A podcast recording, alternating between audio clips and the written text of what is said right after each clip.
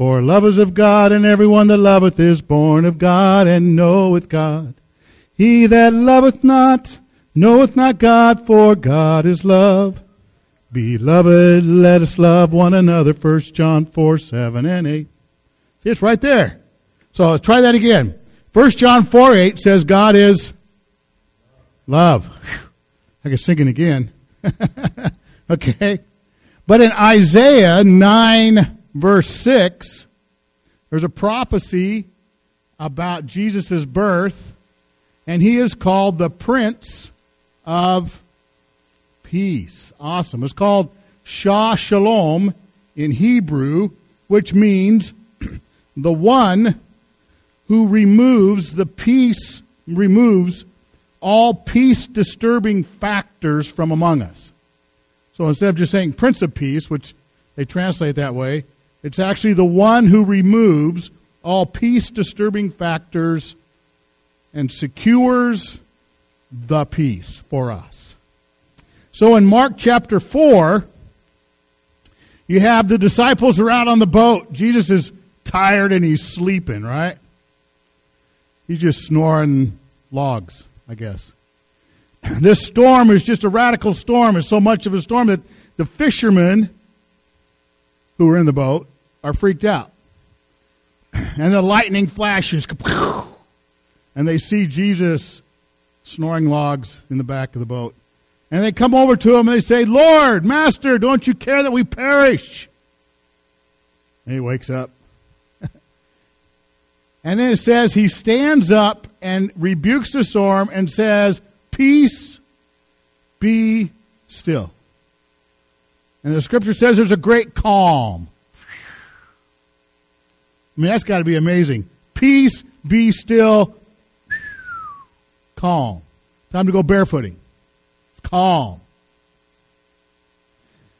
Well, the reason I bring that up before we partake of our service together is there's a crazy world out there.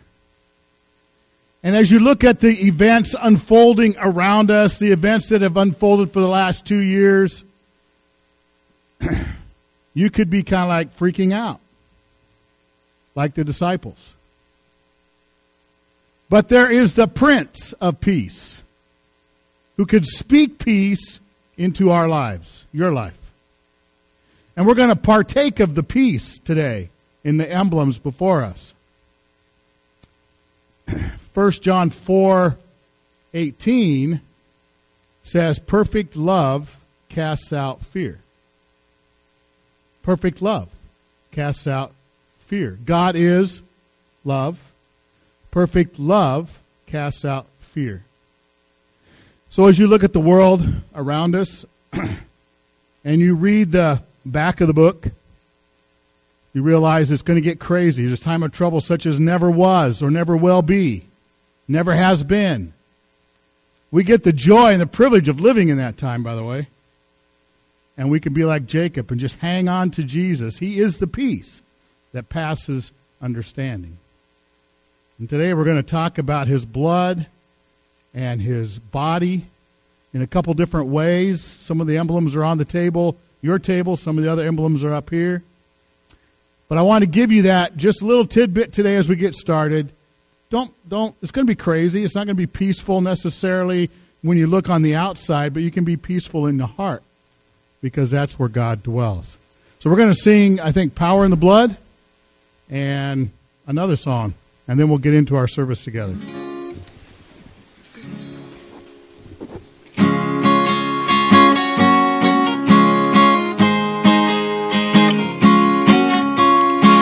Would you be free from your burden of sin? There's power in the blood, power in the blood. Would you or evil a victory win? There's wonderful power in the blood.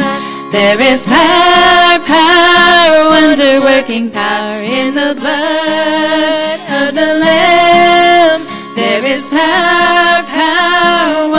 Working power in the precious blood of the Lamb. Would you be free from your passion and pride? There's power in the blood, power in the blood. Come for a cleansing from Calvary's tide. There's wonderful power in the blood. There is power, power, wonder working power in the blood of the Lamb. Power, power, wonder working power in the precious blood of the Lamb. Would you do service to Jesus, your King? There's power in the blood, power in the blood. Would you live daily his praises to sing? There's wonderful power in the blood. There is power, power, wonder working power in the blood of the Lamb. There is power, power, wonder working power in the precious blood of the Lamb. Aren't we so thankful? All the things that t- tend to hang on and hold us tight and things that are hard to let go, we all have them. We don't have to do that alone. In fact, God tells us that He is the one who equips us with His faith and with His power, so that none of this is stuff that we're doing on our own. And as we focus on the Lord and as we focus on our relationship with Him, He gives us the power in every circumstance to overcome anything.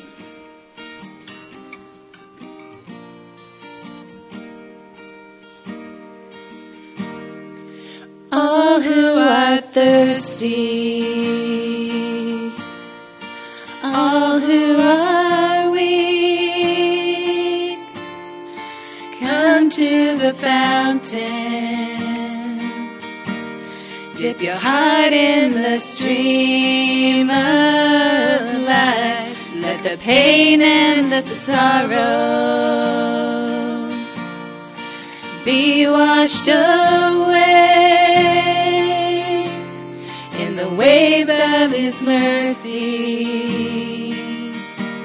As the deep cries out to deep, we sing, Come, Lord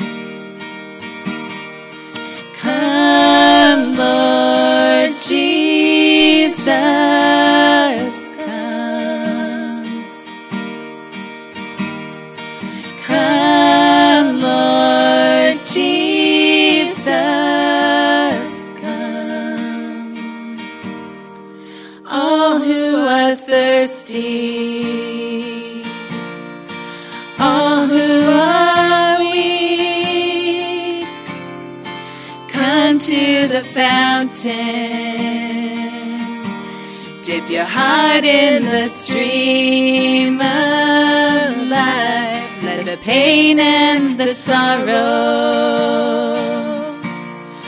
be washed away in the wave of his mercy. As the deep cries out to deep, we sing, Come, Lord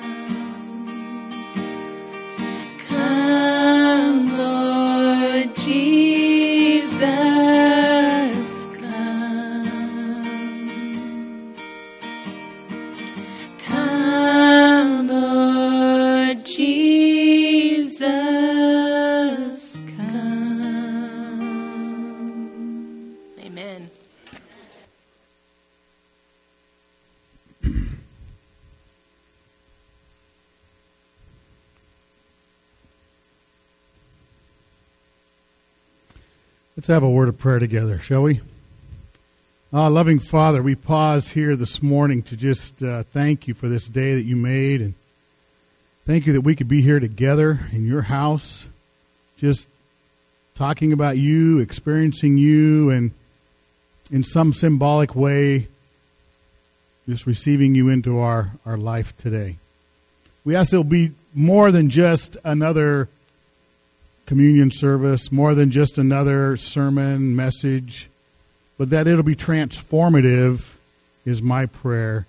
In Jesus' name, amen. We're going to be in John chapter 6. There's not going to be much on the screen. So there's some Bibles in the back. If you need a Bible, you can get out your uh, fancy device and look it up in whatever translation you like. And uh, We're going to be in John chapter 6. If you want to uncover the bread and the grapes in front of you there at the table, you're more than welcome to participate and enjoy those. They'll be an important part of our story here at the beginning. And so don't feel like you're being tempted or teased or anything like that. You, you can enjoy um, that while we share together. So, John chapter 6 is also recorded. This story of feeding the 5,000 is also recorded Matthew, Mark, and Luke. One of the stories that's recorded in all four Gospels. It begins this way. Verse 1 of John chapter 6. After these things, Jesus went over the Sea of Galilee, which is the Sea of Tiberias, and then a great multitude followed him because they saw his signs which he performed on those who were diseased. If we back up into uh, Mark, for example, we find that Jesus had just found out that his cousin John had been killed. And so he talks to his disciples, and they say, No, let's just go have some peace and quiet and uh, they they head off to the other side of the lake, which is about seven miles. And Jesus went off by himself for a little while, but people who had seen the signs had observed that Jesus had left the area, began to look for him, and they find that he's on the other side, and they begin to walk, or they get in their boats and begin to row to the other side. Until there's a great multitude of people. And in Matthew, what we read is that Jesus, seeing the great multitude, had compassion. Had compassion on them. Isn't that just like Jesus? To have compassion on those who are seeking Him? Yeah, He had compassion on them. Well, look at verse 4 of chapter 6. It says, Now the Passover, a feast of the Jews, was near. If you put this in historical context, this is one year before Jesus' last Passover. So this is one year before the Lord's Supper. Okay? And Jesus is going to is teaching and he's foreshadowing what's going to happen a year later. And so we're going to jump into that story, which is likely to add significance to this story. That's what we're going to do here for the first little bit as you enjoy some bread and some grapes. Jesus turns to one of his disciples in verse 5. His name is Philip. And he says, Philip, have the people sit down. We're, going to get and feed these people. Huh. And Philip's answer is, Where shall we buy bread that these may eat? But he said, he said, This he said to test him, for he knew what he was going to do. All right. So take your smartphone or whatever you got there, turn to Numbers chapter 11. Numbers chapter 11, verse 13, thereabouts. Numbers 11. Ah, this is a cool story here in Numbers. Chapter 11.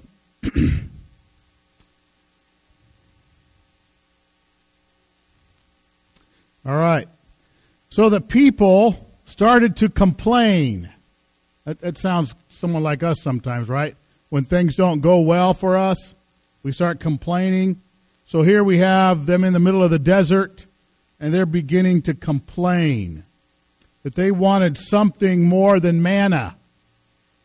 Okay, verse 7 says, Now the manna was like coriander seed, and its color like the color of, um, I'm not sure how you say that. But anyway, the people went about and gathered it and ground it in millstones and beat it. So they would make their food, their bread, whatever, out of this manna, but they were wanting meat, wanting some substance. God's bread wasn't good enough. So they complained. Verse 10 Then Moses heard the people weeping throughout their families, everyone at the door of their tent, and the anger of the Lord was greatly aroused. Moses also was displeased. Now, Moses and Aaron, man, I'm not I mean Moses and God, they have this incredible conversation, all right? So God is upset, Moses is upset. Verse 11 So Moses said to the Lord, Why have you afflicted your servant, and why have you not found favor, and why have I not found favor in your sight? Now that you have laid the burden of all these people on me, Moses kind of complaining, isn't he? Why'd you do this? Okay. um,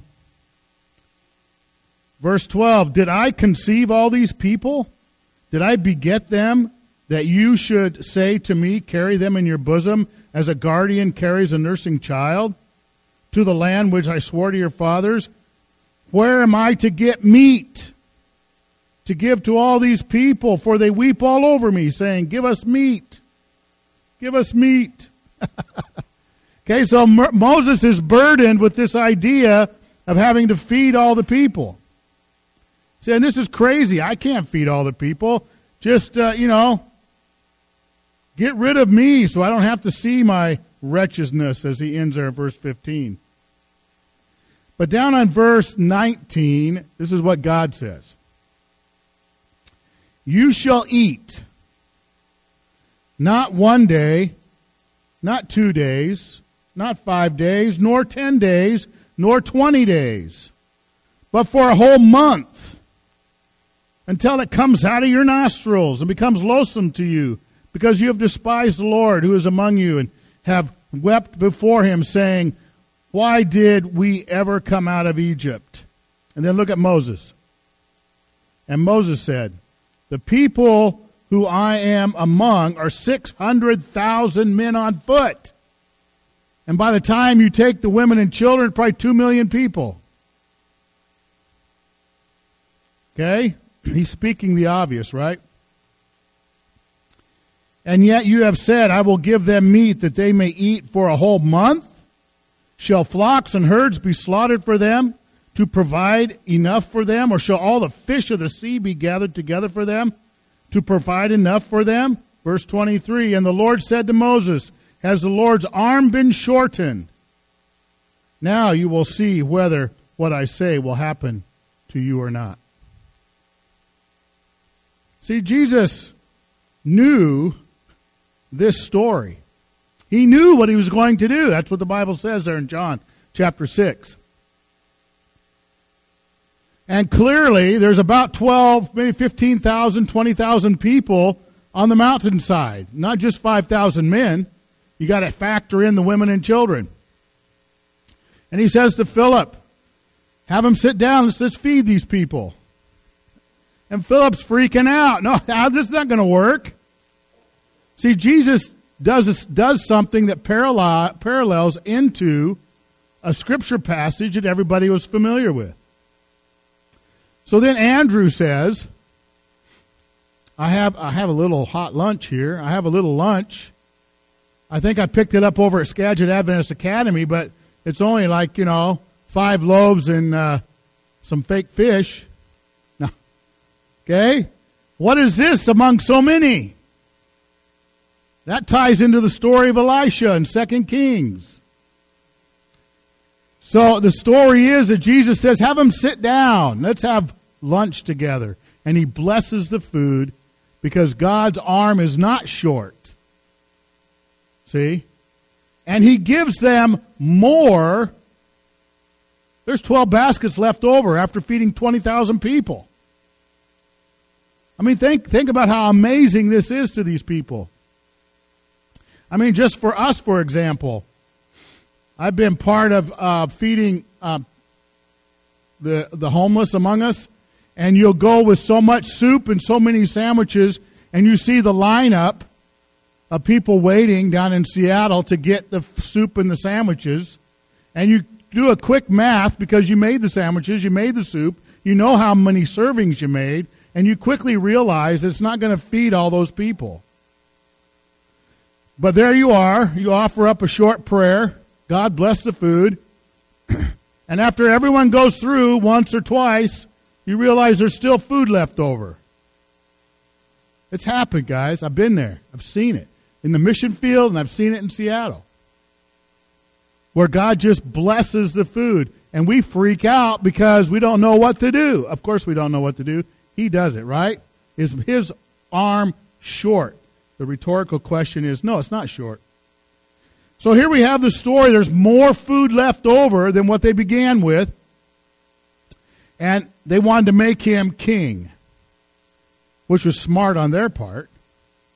But they had the wrong idea of what it meant to be the Messiah. They clearly made the connection because they say at the end there, he must be the prophet, referring to Moses. He must be the prophet. and the next day, when they find him, they go back to the story and they talk about God through Moses bring or man, Moses giving the people manna. So they made the connection. I mean, wouldn't we make the connection if we were in a place and there was people who had been sick and this guy healed them and fed them and did all this kind of stuff and you're looking for a you're looking for a king to destroy your enemies? See, Jesus didn't come as a king to destroy enemies. He came as the Prince of Peace. See? Came as the Prince of Peace. So we pick the story up. Verse 26 of chapter 6. They had found Jesus. They were wondering how he had gotten there. And Jesus answered them and said, Most assuredly I say to you, you seek me not because you saw the signs, but because you ate of the loaves and were filled. Do not labor for food which perishes, but for food which endures to everlasting life. Now he wants to take them deeper. Says, You're just looking for me because you had a great lunch yesterday. That's really what it's all about. We healed some people. You felt a little compassion, and you got fed, you got a full belly. There was food left over. That's why you're looking for me. But I'm going to just challenge you right now. Don't be looking for food that you have to work for. Look for something deeper. And this is where we're going to transition here a little bit because that's what Jesus does. So, in verse uh, 29, 28, they start getting this idea that God, Jesus, wants to go deeper. And they say to him, What shall we do that we should do the works of God? We've covered this before, but it's worth covering it again. Jesus answered and said to them, This is the work of God, that you believe in him whom he sent. That you believe. Now, that's more than just your mind saying, Yeah, I believe there's God. No, this ties into Abraham. Believed God, and it was credited to him as righteousness. That means, in the original, that Abraham's trust in God was a way of life. We need to have a way of life where we trust God in every detail. every detail. Okay, there's, there are things that I say to myself, do I really need to trust God for a new pair of shoes on sale that will last me a couple years? I ought to be able to go shop the sales and figure out shoes, and I could I could do that on my own. What a silly concept. I mean, it's a concept that I've had to learn over like a long time 40 years. God wants to help you shop for shoes. I could testify, if my family were here, they would agree with me. When we are looking for Jessica's car, she wanted a bug. You know, a Volkswagen bug, one of those really cool old bugs. Not the new bugs, the old bugs. She had 500 bucks. To find an old bug that ran for 500 bucks, you know, it's not, not likely to happen, right? I'm driving through Cheney on my way home. It's when we live in Spokane. And I see this bug, blue bug, that was sitting on the right hand side. I hadn't seen it before, so I pull in. The guy just got home from work. And uh, I said, Is this your bug? Oh, it was my granddad's bug out of Lewiston. And he gave it to me, and I can do whatever I want with it. And I said, You interested in selling it? Yeah, I'd probably be interested in selling it. I said, Does it run? Yeah, it runs. I said, Great, I'll be back. So I went home got the cash. and I came back. He didn't know what he wanted for it, but I knew what I had for money to work with. so I came back and he started it up and it ran. And uh, I said, How much do you want for it? Well, I can't take any less than $500. Bingo, man. 500 bucks came out of the pocket so fast. Drove it home. She still drives it to this day. She's still driving it. I tried to convince her to get a new car like a new bug. No, no way. No way, Jose. It's the old 68 bug. Okay? That's what she drives. Good thing she lives on the island, right? So come to the second daughter. This is the difference between the daughters. The second one wanted a Mustang. Not a bug, she wanted a Mustang. We only had 3500 bucks for a Mustang. You can't buy a running Mustang for $3500. We couldn't even buy a wrecked Mustang for 35. I figured we could get one that just had the shell. We'll find the motor. We'll put it together. No way. Can't find one. So I was looking in your auto trailer, auto trader kind of a thing, and there's this uh, 64 Mustang in Seattle, well, Renton actually, for $3,500. I go, man, this, this car cannot be available.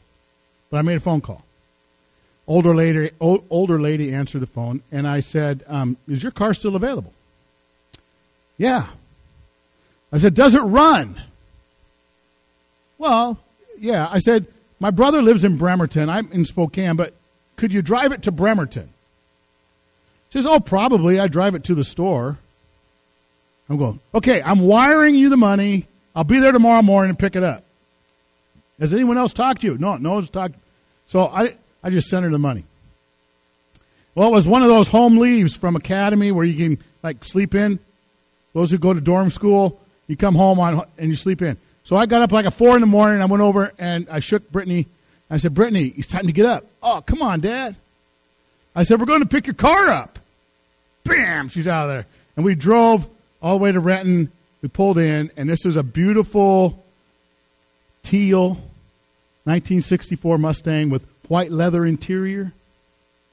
Okay, it had the uh, the the V or the straight six in it. It was before they put the V8 in it. It had the three speed. Like just perfect for a 16 year old to drive a granny Mustang, but it was a Mustang for $3,500. And the lady who we bought it from had been given that for her 16th birthday. We drove out of there and we stopped. And I said, Brittany, do, you believe that God likes cars? I mean, He answered your sister's car for a car. He answered your prayer for this car. And we might think those are goofy things, a Mustang and a VW bug. But no, God is into this. God is into this. But he wants you to go deeper than a, than a, a VW bug or a Mustang. He wants you to realize his arm is not short and he's going to take care of you spiritually just like he takes care of you physically. And that's what he's trying to get the people to do here. It's not just food. That was pretty good lunch yesterday. I mean, God blessed the lunch. God made it multiply. Probably had a little flavor of manna in it. Okay? And so he keeps going. All right. Look at verse 20, 32, excuse me. Then Jesus said to them, well, they actually wanted a sign. If you go back up to verse 30, this is crazy, you guys. What sign will you perform? They said. What sign will you perform? Weren't they there yesterday? Don't we do the same thing? I mean, I can pick on myself all day long. We're getting ready, to, you know, we're shopping for a house here in Skagit Valley. We had no, there's nothing happening. We're living in a trailer out of Big Lake, which was fine. But it was time to get a house. We're looking everywhere. God had provided our houses everywhere we live. But we're doing this thing, and we'd forgotten that, right? And so finally, after about a year of looking, I said to my wife, why don't we just stop looking and remember that God gave us every house we ever had in our whole life? So he'll give us the next house if we win, win and if we need one. And within, you know, seven days, we're in a house. But we forget, I forget, that God has blessed us. Give me a sign. Did you forget all the others? Anyway. So Jesus says, verse 32 Then Jesus said to them, Most assuredly I say to you, Moses did not give you the bread from heaven, but my Father gives you the true bread from heaven. For the bread of God is he who comes down from heaven and gives life to the world. Then they said to him, Lord, give us this bread. Verse 35, Jesus said, I am the bread of life. I'm the bread of life. Jesus, that's what he's saying. And the, the next part keeps going. He keeps going and keeps going and says, You need to eat me and you need to drink me. That's what he says. Eat my body, drink my blood, or you'll have no life in you.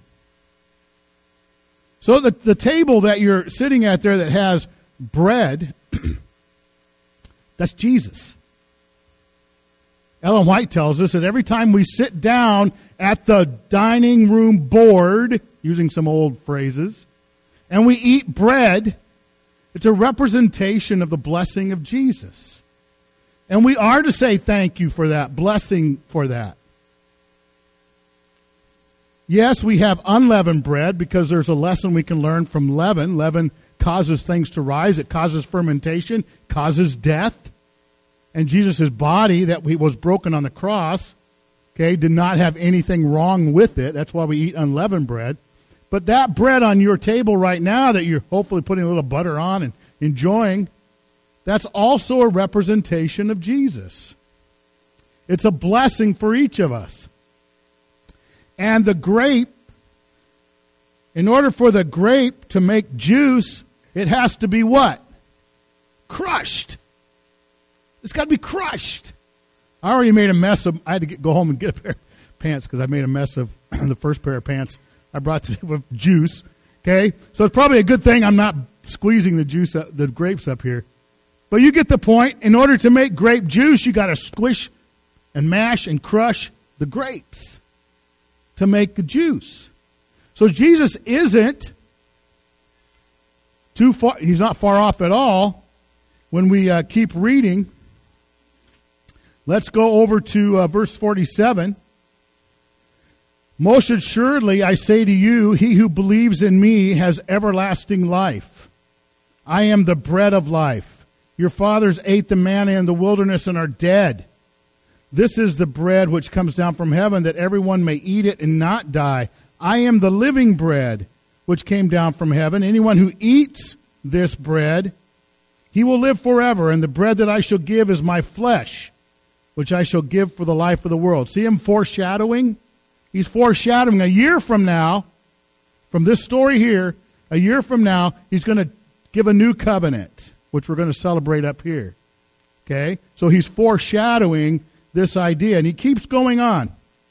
Verse 53 Then Jesus said to them, Most assuredly I say to, thee, say to you, unless you eat the flesh of the Son of Man and drink his blood, you have no life in you. Whoever eats my flesh and drinks my blood has eternal life, and I will raise him up at the last day. My flesh is food indeed, and my blood is drink indeed. He who eats my flesh and drinks my blood abides in me, and I in him. Amazing connection. He goes from a miraculous miracle the day before, brings it all the way down to a spiritual application for them and for us. that Jesus is the only one who can keep us from starving. You realize that? Jesus is the only one who can keep us from starving. The problem is, I'm glad to see people eating the bread and the grapes. The reality is, as spiritual leaders, we often see people just staring at the grapes and the bread. They just stare at it. I, I, I don't know. I, I, isn't there another way to get to heaven? Isn't there another way to get nourishment? Isn't there something else I could do besides eat this bread and eat those grapes? I mean, that's too much work. I, I, I, I, and they back away from the table because they don't want the bread, and it's sitting right there. And so many times, as spiritual leaders in the church, we see people just push away from the table. Ah, it's not for me. It's really cool looking, though, but it's not for me. We use all kinds of excuses. I'm allergic to bread. Are you allergic to Jesus? I mean, to be real honest, are you allergic to Jesus? Are you, are you allergic to his blood? I wouldn't want to stand at the foot of the cross and have his blood spill all over me because I'm allergic to salvation. It, it's got to become personal. We, we can't just partake of the bread and the juice and, oh, that was, that was okay. I'm going to ask you a real direct question. How likely is it that our Christian friends in Ukraine are able to come to a building like this today and enjoy the Lord's Supper or communion or Mass? It's not possible. Maybe in hiding, it's possible. We were in Nicaragua, and we wanted to have communion with the high school kids. We're on mission trip there. And uh, we couldn't find any grape juice anywhere from Managua to where we were at. Couldn't find grape juice in Nicaragua. Well, we had a friend there, Dr. Pavlich. Oh, you caught the name, Dr. Pavlich from Eastern Europe. He says, I remember what we used to do when a kid. We'd get raisins and we would soak them, and then we'd squeeze the raisins to make reconstituted grape juice.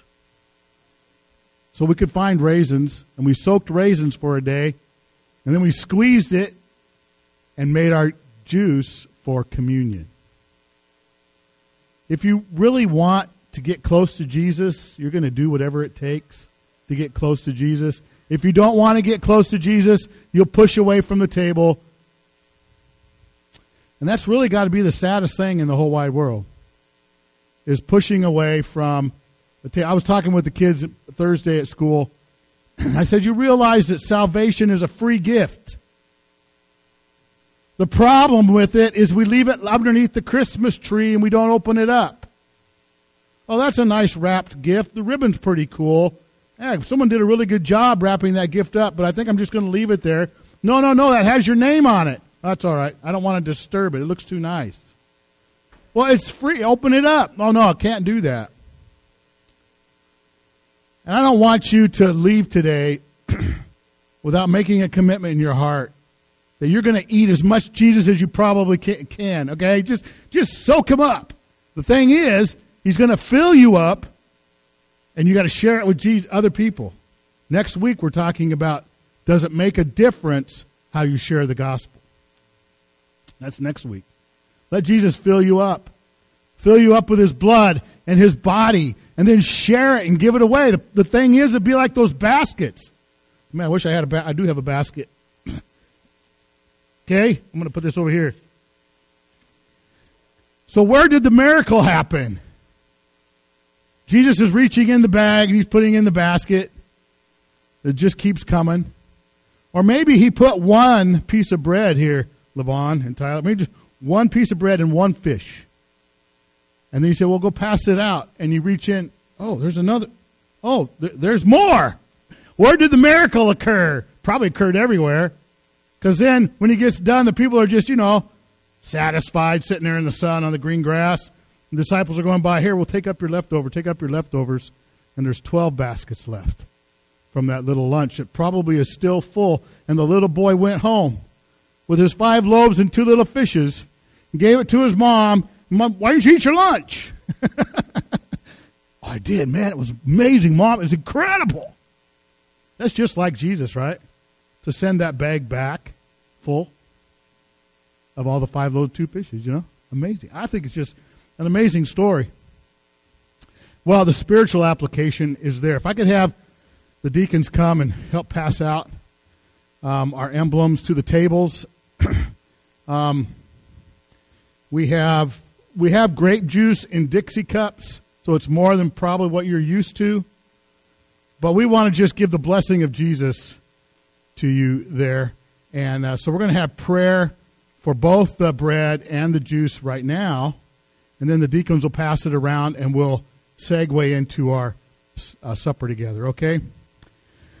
Loving Father, we pause here to just say, You're amazing. And we look at this story of the feeding the 5,000, and then and what you did in the desert was amazing too, and, and for Elisha. And you're just an amazing God. And you said, Take my body and my blood and eat it because it's food and drink unto eternal life. And as we pause now to receive emblems that you set aside, Lord, just bless the juice that it will become your blood in us, that the, the bread will become your body in us. And as we assimilate you into our hearts and our bodies today, that you will live new in us and shine out to others. We pray in Jesus' name. Amen. So there is some gluten free bread. If someone needs gluten free, just raise your hand. The deacons will make sure it gets to you. And uh, so, yeah, please pass out the emblems. That would be Wonderful. So Jesus says, as they're passing this out, we'll continue on. Jesus says, If you eat my body and drink my blood, it will become in you new life. Well, think what happens when you consume the grape and consume the bread biologically in our body.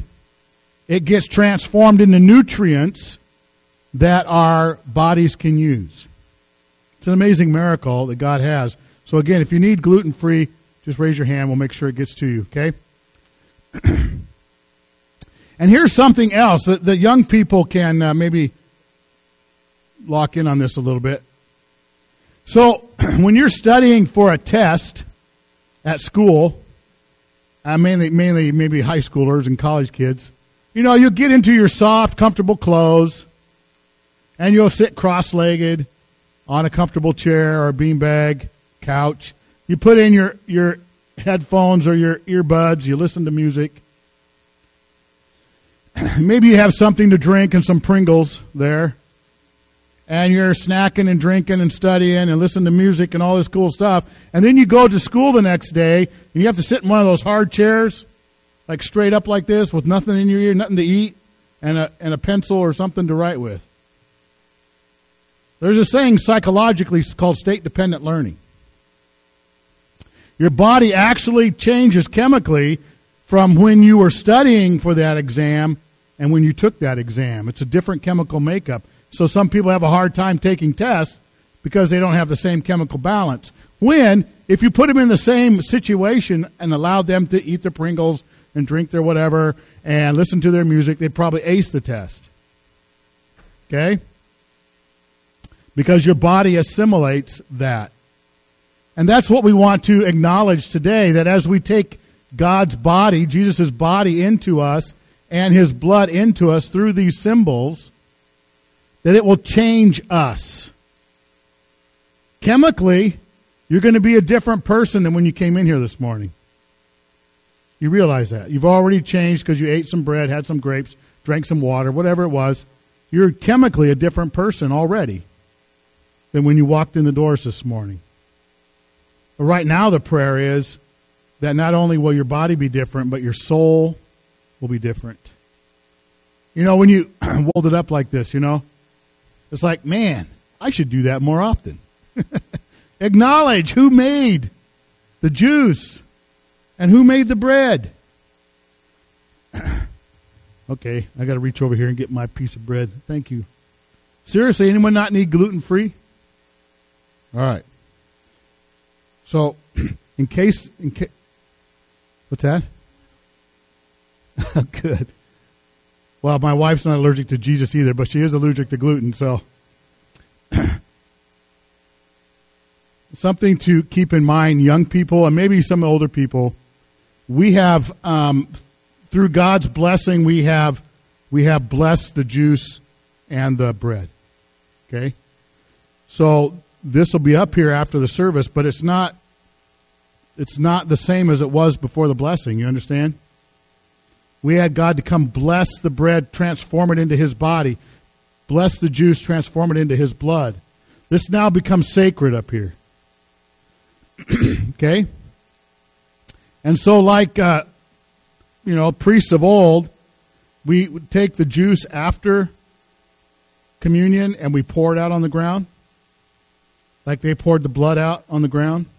And we do that in, in a solemn, prayerful ceremony. and the, the bread, the blessed bread, is uh, burnt.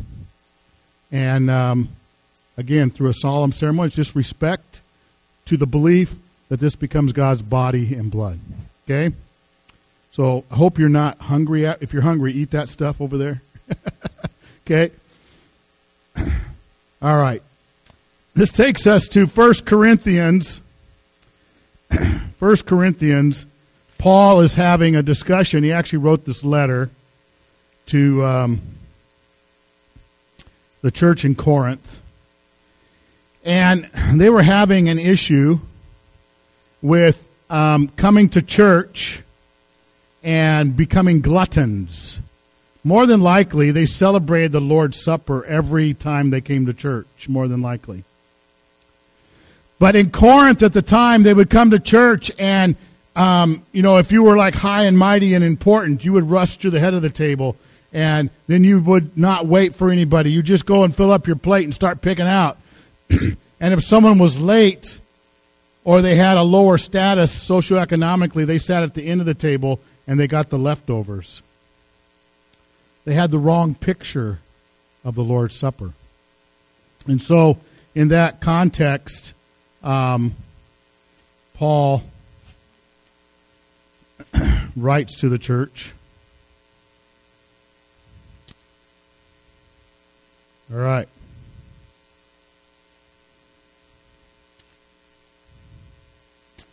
Uh, make sure I get to the right place. All right. Paul writes, For I received from the Lord that which I delivered to you, that the Lord Jesus, on the same night in which he was betrayed, took bread. Okay, he took the bread, it was already on the table. Now remember, this bread already represented the lamb, okay, the sacrifice. So he took the bread, and he broke it and said, Take, eat. This is my body, which is broken from you for you. Do this in remembrance of me. So we will do that in remembrance of Jesus.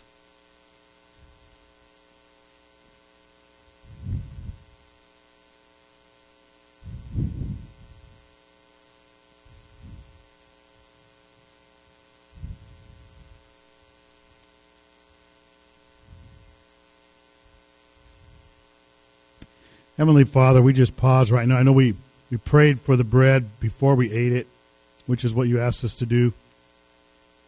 Well, Lord, as we allow this simple mixture of flour and salt and oil and water to kind of just make its way through our mouth and into our body, we ask that your Holy Spirit will come in and just make this real.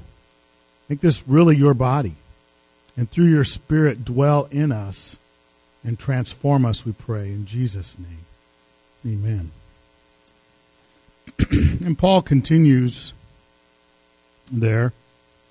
Said, In the same manner, he also took the cup after supper. Now, this is, sometime we'll go through this whole thing together. There's four cups in the Jewish Passover. Okay? So he doesn't take the first cup, which pointed to the original covenant doesn't take the second cup, which is a cup of blessing and praise for everything God has done in their life. He doesn't take the third cup, which is also a cup of praise. He takes the cup of promise. Okay? the last cup. And he takes this, he says, This cup is the new covenant in my blood. Do this as often as you drink it in remembrance of me. We want to take this cup of promise and receive it as he commanded us. And do that now. Did we get did everyone get cups yet? Sorry, sorry. We're not going to do it right now because I'm going to wait, right? That's what Paul asked us to do was to wait. Got to behave myself, huh? Woo! Thank you for passing that out. so while they're passing this out, anyone have a yay Jesus that they want to show? Like Jesus has been really cool to you this week? Anybody?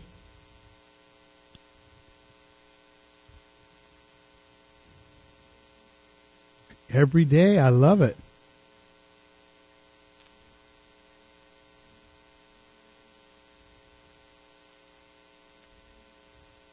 Every day. I love that. Thank you for sharing. Ron.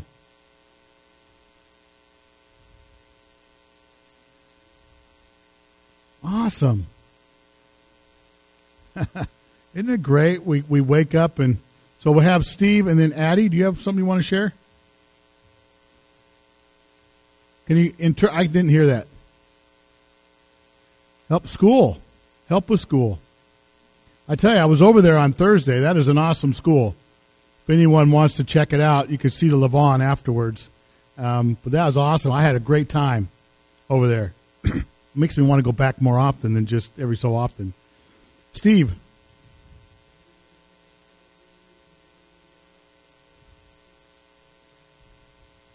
Great grandchild. Yes. Wow. cool. That is so awesome.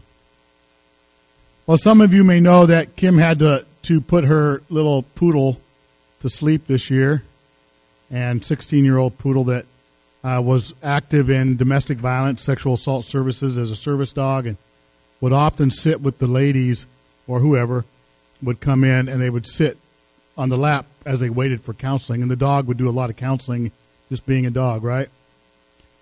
But uh, we're going down this afternoon to visit a, a new addition to the family. Next week we get a little eight-week labradoodle. So, Kim, when you see her, will probably be walking on clouds somewhere up there, somewhere. Um, it's, it's great. The God gives us gives us each other and gives us animals, gives us a number of things. So we pick up the, the story where Paul is referencing the cup, the last cup of the Passover, and Jesus says to them, This is the new covenant in my blood. Do this as often as you drink it in remembrance of me.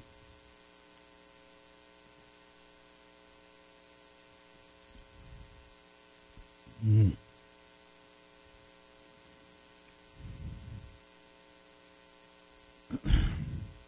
Loving Father, as we follow your Son's command to us in the new covenant to receive his body and blood, again, just do what you do so well. Do that miracle.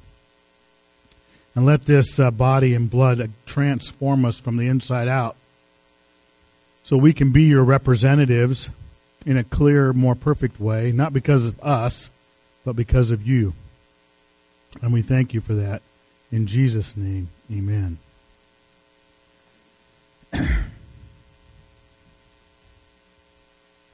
you know, as we uh, bring this to a close, we just, I just, my heart for you is that in the days and weeks ahead, and I could say years, but then again, who knows what'll happen a year from now. Maybe we'll be drinking. That's what he says. He wasn't going to drink from the fruit of the vine until it was made new, complete in his kingdom. And I imagine that the marriage supper of the Lamb, you know, it's just going to be incredible as God lifts the cup for the first time since this service that he instituted and says, Let's drink together. The promise is fulfilled. The kingdom of heaven is now. Cool thing is, We can enjoy Jesus walking in and around and through us now. He promises that. And our job is simply to pass it on. Pass it on. There's an old song we're not going to sing. I'll just set it up for you. We might sing it next week. It only takes a spark to get a fire going, right? we'll probably sing that next week. But come next week as we talk about does it matter how you share the gospel? Does it matter how we share Jesus with a dying world? And the world is dying. And we need to share it no matter where we find ourselves every day. I want to thank you all for coming.